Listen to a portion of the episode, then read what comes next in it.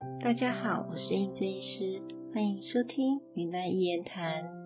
有时候会遇到患者反映，医生，我吃了这次的药，有一些不同以往的变化，是这次的药有什么问题吗？我想我可以理解，当大家有这个状况时，第一个反应就是这次的药可能不适合我。那以下我举两个例子来跟大家做说明。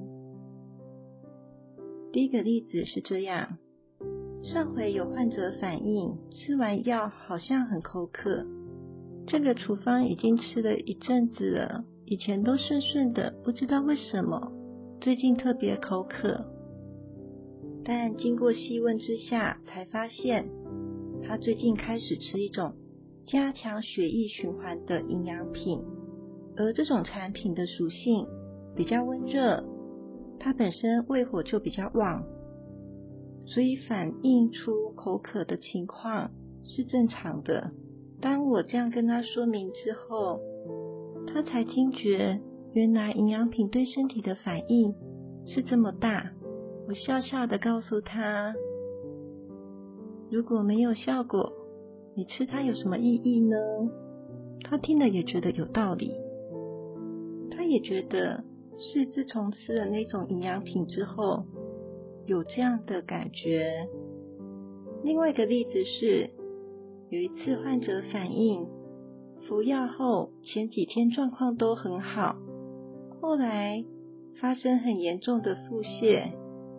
我看着他的处方，全都是健脾养肠胃的药，毕竟他本身肠胃的功能就是弱的。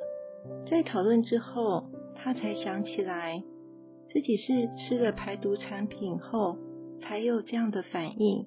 只是他不了解，家人也吃，他们却没有不舒服。我告诉他，因为每个人身体本身的条件不同，反应就不会一样。我想跟大家提醒的是，大家都认为保养品不是药。对身体的反应不会太明显。其实，只要是宣称对身体有改善效能的产品，就会影响身体的平衡。对于愿意跟医师探讨的患者，因为他们对自己的觉察，我都给予极高的赞赏与鼓励。